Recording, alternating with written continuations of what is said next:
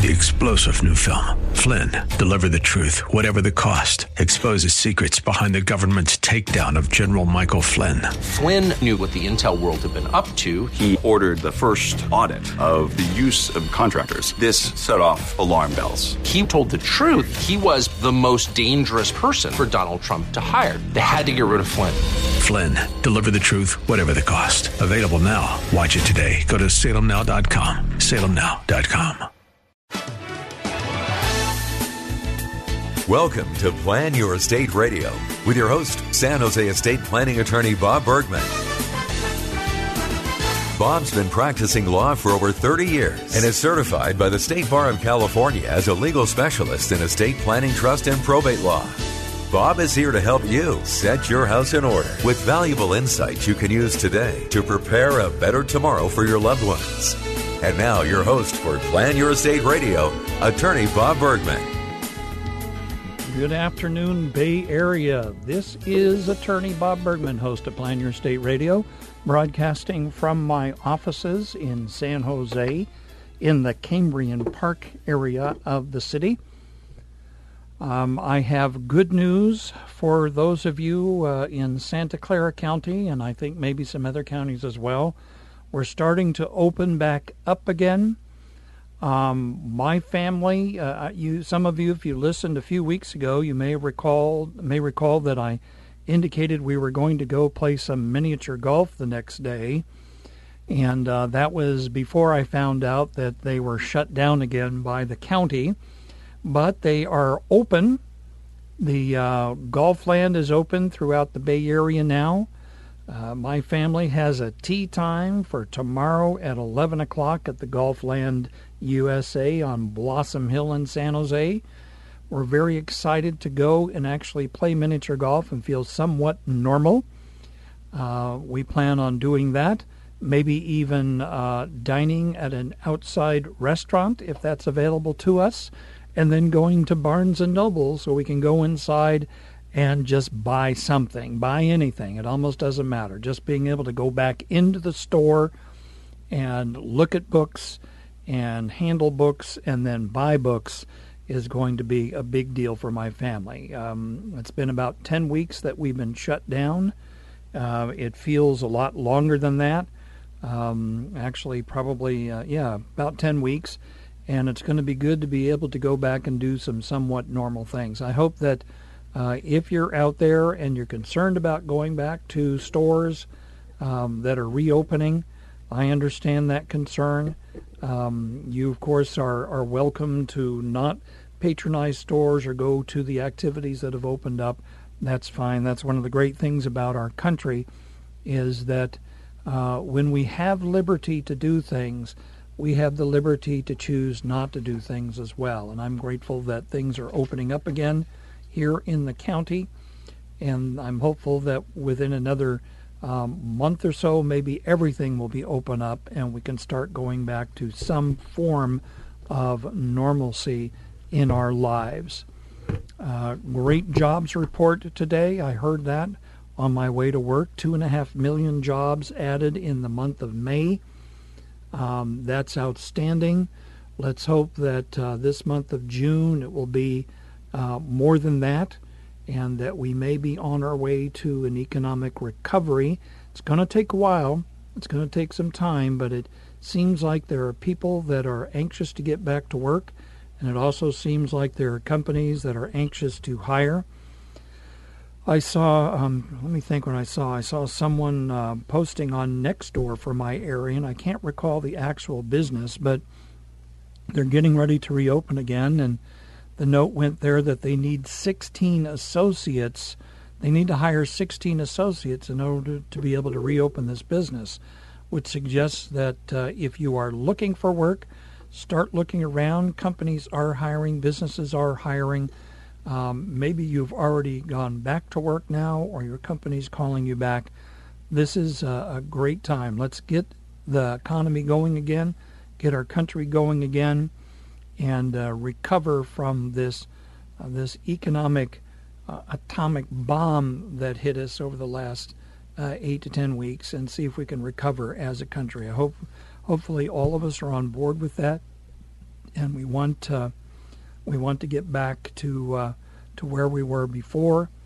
Certainly practice social distancing. Certainly wear masks in those places that are still requiring to wear masks. If you go to uh, most businesses, they want you to wear masks right now. That's perfectly fine. Hopefully, there will be some time in our future where the need for that is no longer necessary and we can go back to not all looking like we're about to rob the store or the bank. So, today, I'm going to open up the show today to pretty much anything people would like to talk about. Uh, it doesn't have to be estate planning related. Uh, I'd like to open it up to talking about maybe what's happening around the Bay Area in your community, what's opening up, uh, what's not opening up, what, what, kinds of signs you see in your community that um, things are starting to heal themselves and uh, and move back into a better place. I don't want to talk about uh, the protests around the Bay Area or around the country, or the rioting that has taken place in so many of our cities that has been not so much a part of the protests, but something in addition to the protests, mostly done, it appears, by outside forces that are not actually associated with those who are protesting. Um, as an attorney and as a concerned American, uh, I was outraged, as I'm sure most of you were, with uh, what we saw happen in Minneapolis. I am also outraged at those who are taking advantage of the situation to riot, to loot, to burn, to attack others, to attack police and other authorities, and and hopefully those of us who are supportive of the protests, as I am, um, are also condemning of those people who have hijacked the protests and have decided that their wishes and their desires and their greed or their desire to to stir people up and cause more problems.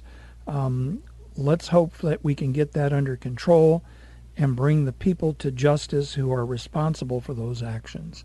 I'm speaking as an attorney now, and I'm speaking as someone who who um, believes in the rule of law and who believes that justice can be served as long as we can find the people responsible for, for these things.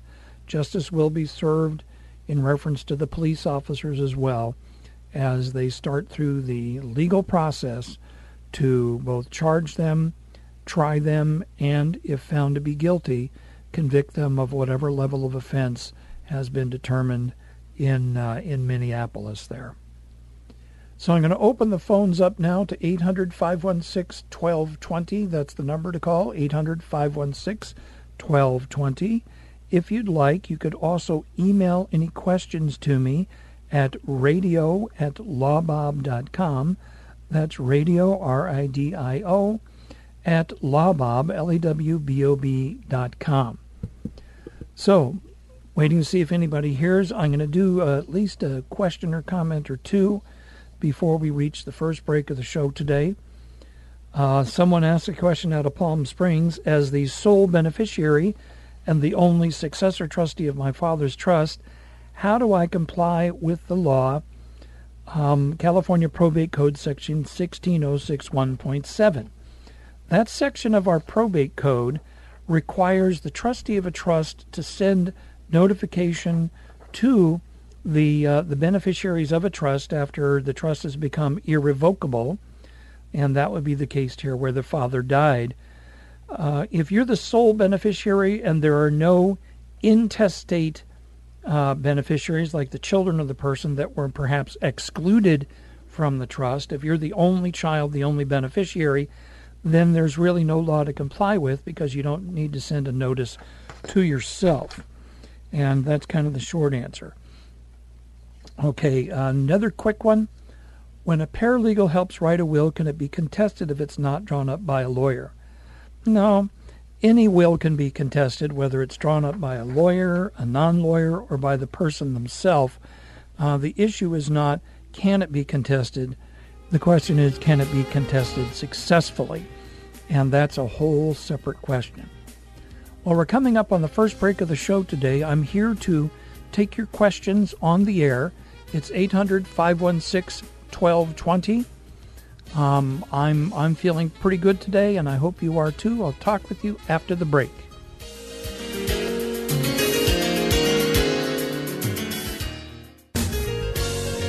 Now, back to Plan Your Estate Radio. Once again, your host, estate planning trust and probate law specialist, attorney Bob Bergman. Hi, welcome back. I'm going to continue with more questions and comments from around the state of California. Uh, if you do want to call in, it's 800 516 1220. Feel free to call and I'll talk with you on the air. Uh, but unless someone uh, calls in, I'm going to continue on. Now, here's kind of an interesting one out of San Diego. Um, this person indicated they're a financial advisor, and um, they ha- the person had clients that bought a house together after they married, but the deed states as tenants in common with rights of survivorship, and uh, the wife has passed away. Now, uh, you know, it's I, I, see titling things like this now and then, and um, it's bizarre what people will sometimes do. This sounds like it was not prepared by a title company, or or by an attorney, or at least an attorney that knew what was going on. Tenants in common basically means that each person named as an owner of the property owns a specific interest in the property separate from other people in the property. Uh, a husband and wife can own a property as tenants in common, but it means each one of them owns um, one half of the property or whatever percentage interest is indicated uh, if there's no percentage interest indicated, then it's equal shares. But a right of survivorship only attaches to a joint tenancy or attaches to community property with right of survivorship. It's not something that you would find at all with a tenants in common. Now, the problem here is um, it's not clear how this couple intended to own the property if they intended to own it as community property owned by the marriage, it should have said community property or community property with right of survivorship. Tenants in common raises the question was it intended to be owned as separate property by each one of them? Um, so, this is the kind of thing that could probably only be solved by going into the court system.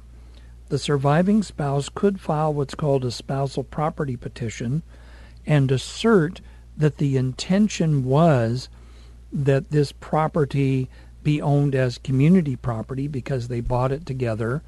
And uh, and and that and then a court could order that yes the deceased wife's half passes to the surviving husband as community property and and then he goes on with his life. Um, but there's no simple fix to something like this. Um, because the wife who died has a one half interest.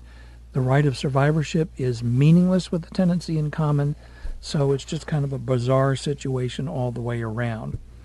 Um, I did have a situation a while back where uh, a father and daughter took title as community property with right of survivorship. Um, again, not possible when uh, when you're um, a father and a daughter to own property as community property. That can only be between spouses. The right of survivorship suggested what what they were really going for was something along the line of a um, of a joint tenancy with right of survivorship, which would have worked. Um, I was actually able to go to court uh, in the court that I use here in the Bay Area and argue successfully that both the father and the daughter had a mutual mistake of law when they took title away. They both mistakenly believed that that was going to act like a joint tenancy, and as a result, when the father died, the property could not pass 100% to the surviving daughter without some kind of court action. I was able to convince the court that um, that mistake of law meant that what they really intended was a joint tenancy, and the judge signed an order saying we're going to treat it like a joint tenancy because that was what the intent was. And actually, my client was able to then uh, record that court order and clear the title into her name. Very unusual situation. Didn't know if it would work, but I was successful.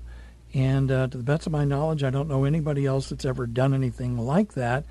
But at the same time, I'd never seen a father and a daughter take title to property as community property with rights of survivorship, or community property for that matter, because that can only be between uh, a married couple. Okay, now here's a question out of Redondo Beach. Um, when looking at a trust and it says that furniture and furnishings go to the surviving spouse, does that include things like china, art pieces, Lladros, Laliques, and other items? I would say yes.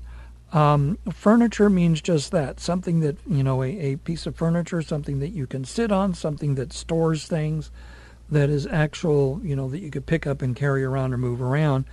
Furnishings would be all pretty much the stuff that's in the house, not necessarily personal property like clothes, shoes, handbags, jewelry, but furnishings are those things that you would typically find in a house such as china, such as works of art on the wall, such as uh, little tchotchkes like Lladros that are sitting on a shelf.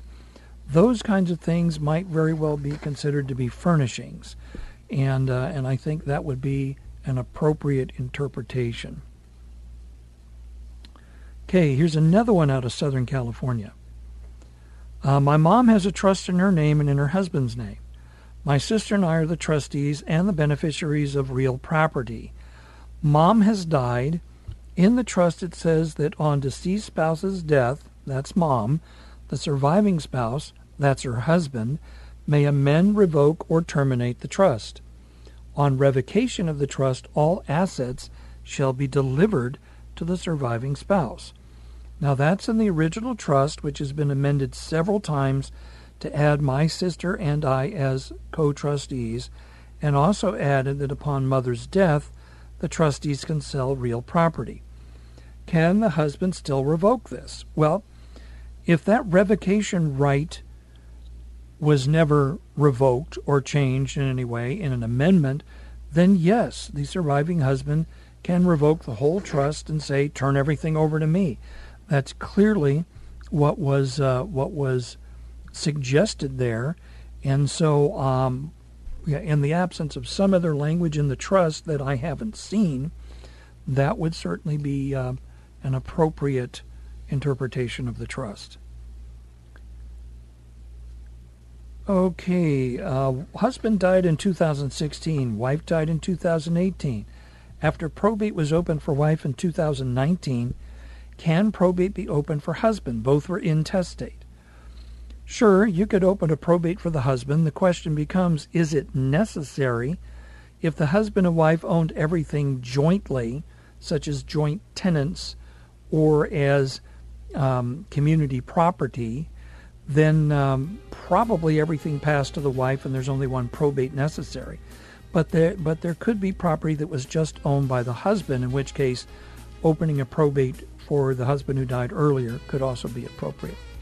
Okay, we're meeting the, uh, this is the mid uh, show break, and we'll talk with you after these commercials.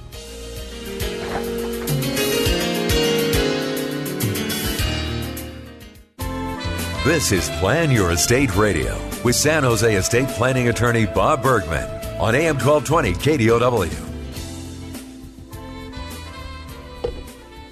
Hi, welcome back. I'm going to continue on with more questions and comments from around the state of California. And hopefully, you'll hear something in here that's of benefit to you or someone that you know, maybe someone who's going through a similar situation. Uh, I do answer questions that people send to me uh, at radio at lawbob.com. If I can give some uh, advice, I'll give advice. If it's something that needs more than that, we can talk about whether there's more that needs to be done. But um, I'm certainly available for you to ask your question. Again, uh, you can Send your questions to radio at lawbob.com. Okay, now here's one out of uh, Yorba Linda, California. It says, Mom passed away in 2018. In her trust, she left the house I've been living in for 20 years. Uh, it was left to me. My nephew and I are to split trust assets 50 50, so she also left a house to him. While I was not at home, the trustee called a realtor to take photos and list my house for sale. The trustee never informed me he intended to sell my house. Can he do that without notifying me? All of my personal possessions are still there. He now wants me to get all my stuff out. I have nowhere to live now. What can I do about this, if anything? Well, the short answer is if the property was left to you by your mother and she died back in 2018, the first question I'd ask is why has that property not been distributed out of the trust to you before now? I mean, it's already in June of 2020, so it's been at least a year and a half. But if if the property is supposed to go to you, then that means the trustee's job is to turn the property over to you. But if the trustee has decided to try and sell the property and tell you to get out, I'd want to know why is that? Are there debts that have to be paid by your mother's estate, and the only way to pay those debts um, is to sell this property? Um, that's uh, to me that would be the big question. But um, but someone like this, if you're in a situation where someone's trying to sell the property out from under you when the property was specifically left to you, it's time to get an attorney involved. It's time to uh, to have an attorney send a letter to this trustee telling them to back off, and if necessary, to file an action in the courts where you're located to have the trustee stopped or stopped from doing any further actions with the property and maybe to order that the property be turned over to you because it says it was supposed to be left to you. Um, there's probably a lot more to this story than's on the surface there. There's probably long-standing animosity between the successor trustee of Mom's Trust and this beneficiary who is a child. Um, and but the only way that that can probably be resolved is to go into the court system or to get the trustee to voluntarily back off and just transfer the property out. And failing to do that, then go into the court system to uh, let the court decide how that should be taken care of.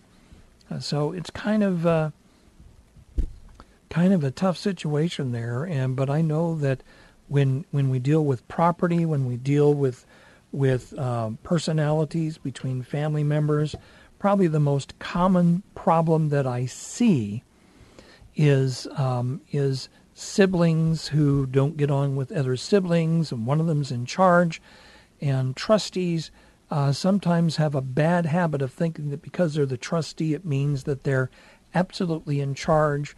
They can't be restrained from doing anything. They're almost godlike in their powers. And it's actually quite the opposite. Trustees have to look out for the interest of the beneficiaries of the trust and cannot take actions that would damage the beneficiaries of the trust. And I would think in a situation like this, we are really talking about a trustee that may be acting in a way that's going to damage a beneficiary of the trust. Okay, so um, okay, now this is again, this is one of these things that point out um, the need to do advance planning advance estate planning. Says, My mother has dementia, cannot sign any legal documents, and my father is not capable enough to care for her. As their eldest adult child, I'm being asked to take over, but I do not know if my father can sign the forms for her or if conservatorship is the way to go.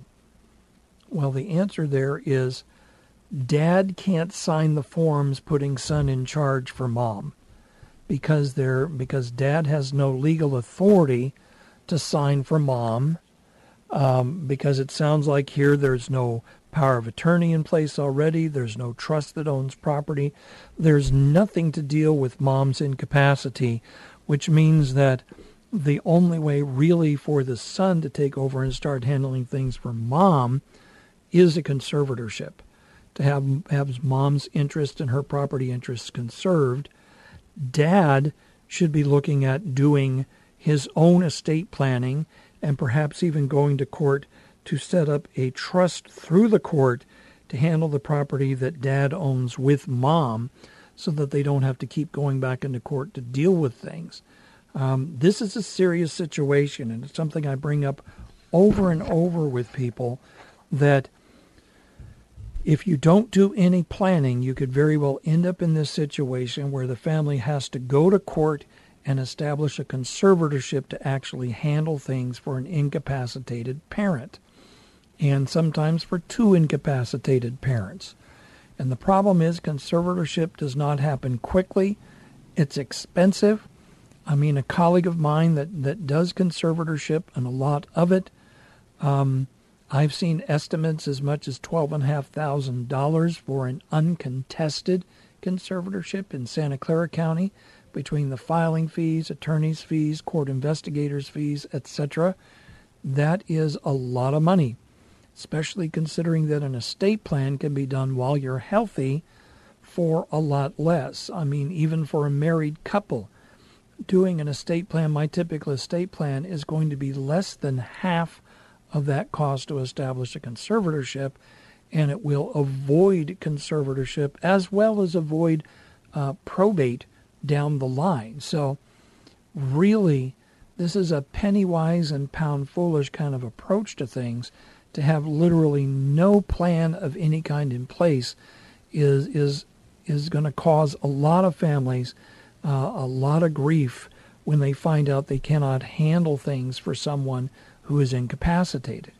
Now, if you have literally no property, then it's not as much of a deal. But if you own a house, if you have bank accounts, brokerage accounts, if you have retirement monies, all those things, if they're in your name or in your name with a spouse's name and you become incapacitated, there's it's very difficult to deal with those assets going forward.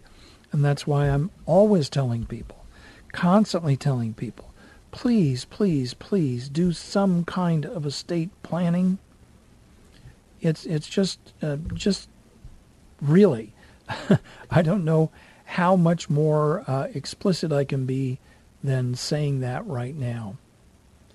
So, let's see. Um, okay, moving on. Here's someone just asking a pretty straightforward question. How can my boyfriend go about gifting his $25,000 inheritance money left by his grandmother, uh, gifting it to me? He says he wants me to have it. Well, the short answer would be let him get the $25,000 and then give it to you. Uh, gift it from him to you.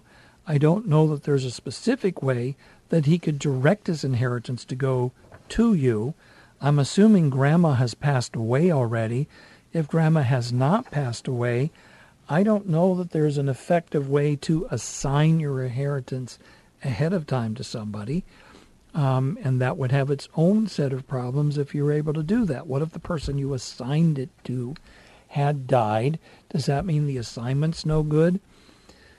what I would tell the person is if your boyfriend really wants you to wants to give you the inheritance from grandma, then let him get the inheritance and hand you the money. I mean that that's kind of the short answer to that. Okay, here now. My cousin says she wants her friend to inherit her house. She's in her late 60s, not very healthy and not very mentally acute. I want to know as a legal family heir do I have rights to inherit the house? So this is basically a cousin. Um, you know, basically, uh, being an heir to a cousin is a fairly distant relationship in terms of inheritance, especially if there's an aunt or an uncle in between, if there's a parent or is in between. They're more closely related to your cousin than you are. Your parents are more closely related to your cousin than you are. Your aunt and uncle are more, more closely related to your cousin than you are. But you don't have rights to inherit the house unless there's no estate plan, meaning no will, and you are the next in line of inheritance under the laws of intestate succession. And the laws of intestate succession basically means who gets your property when you die if you don't have a plan of any kind. So if the cousin wants to leave her house to her friend, she has the right to do that unless she's mentally incompetent and her competence could be challenged later on um, by someone who would otherwise have inherited the property.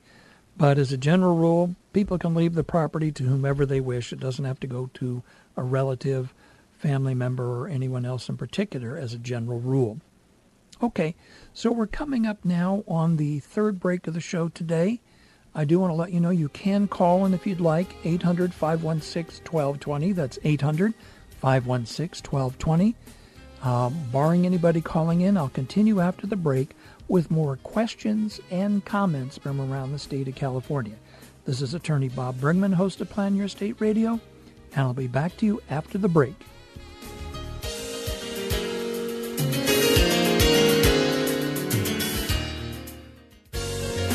Now, back to Plan Your Estate Radio with attorney Bob Bergman. Hi, welcome back. Well, we're in the last segment of the show today, and as I started the show uh, with uh, hopeful news about Santa Clara County and I think some other counties in the Bay Area, we're starting to open up again. Um, I just also got news during the break that uh, the couple of the summer camps that my children had been signed up for uh, that we thought were going to be gone have actually uh, were indicating that they can go forward. They're going to be doing some uh, camps with the Children's Music Theater in San Jose, uh, regular camp hours. They're going to have um, social distancing requirements and uh, sanitizer requirements and uh, minimum distance requirements, all kinds of stuff like that, and masks required while indoors. But um, that's great news for my kids because they already lost um, a show they were doing with Children's Musical Theater, their first ever show where they're going to be on stage. And a few weeks in, we had the shutdown, and um, and they were not able to actually perform that show. So now they'll at least be able to do workshops, and I'm very excited to see that. Uh, there's a little bit of normalcy that may be returning. I also read uh, through some inside sources that it's possible that Disneyland will be opening up by the middle of July. So that is not that long from now. Um, and uh, of course, they will have uh, limited uh, space. Um, they'll limit the number of people coming in. You'll have to make reservations. But we're also looking at that as something to maybe do later on in the summer before my kids return to school, assuming that they can return to school in a somewhat normal fashion. That all remains to be seen. Things seem to be moving quickly right now. So uh, who knows? We might be in much better shape in another month or two for reopening schools and uh, and reopening schools in a meaningful way, uh, because until schools are open, we really can't have large amounts of the population going back to work because many jobs require you to be there in person. And if there's no place to take care of your children during the school year, it would be problematic for people to uh, to actually go back to work. Um, that's the big thing facing the country right now is how do we get our children back in school? How do we get child care for our children so that our workforce can go back to work? Um, I have an advantage, as does my wife. We can work from home. Uh, my wife works for a firm where she mostly works from home now anyway. I can work from home or from my office because I'm an independent business person. I don't have to, uh, and if necessary, I can bring my children to my office and look after them there if necessary. So um, we have an advantage there. I know many families do not. So let's hope we can get the kids back to school in the fall in a meaningful way so that they can get an education and maybe regain some of the lost weeks they've had here in this past school year that's just ended for my kids yesterday. And uh, and in any event, let's let's look at encouraging news. Let's let's uh, encourage one another, pray for one another, and uh, and hopefully we'll get through all this and come out stronger as an economy and as a society on the other side.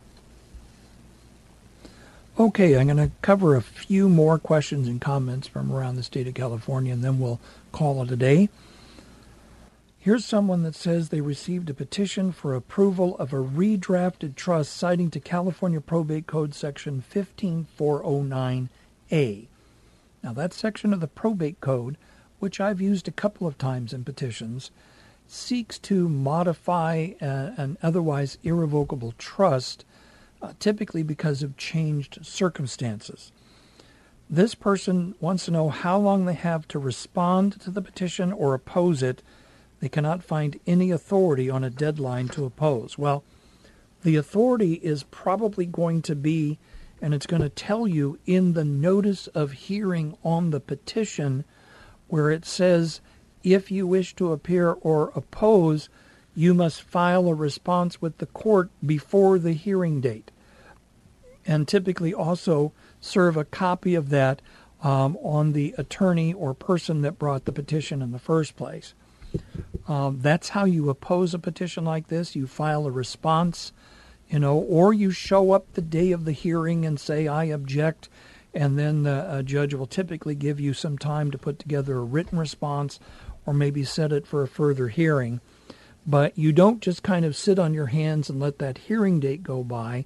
If you do that, then the matter's probably already been decided and it's too late for you to do anything. Uh, the fact that someone's asking the question, "What do I need to do?" kind of suggests to me that uh, that they're aware they need to do something, and it would be hard for them to argue later on that they didn't understand uh, that something needed to be done to respond or oppose a petition. Well, we're coming up on the end of the show today, and uh, I just wanted to let you all know my office is open now. You can book appointments uh, with me to either meet with me electronically or in person in my office. I have a large enough office that we can social distance very easily. My office is easy to find, uh, right off of Highway 85, about a mile off of Highway 85, and there's parking available. You don't have to pay for parking, and I'd be very happy to meet with you if you need to have your estate planning done. So, until next Friday, where I hope to have even more good news about things opening up around the Bay Area, this is estate planning attorney Bob Bergman, host of Plan Your Estate Radio, and I hope you have a great weekend. I'm looking forward to spending time with my family. See you next week. Bye bye. You've been listening to Plan Your Estate Radio with estate planning attorney Bob Bergman.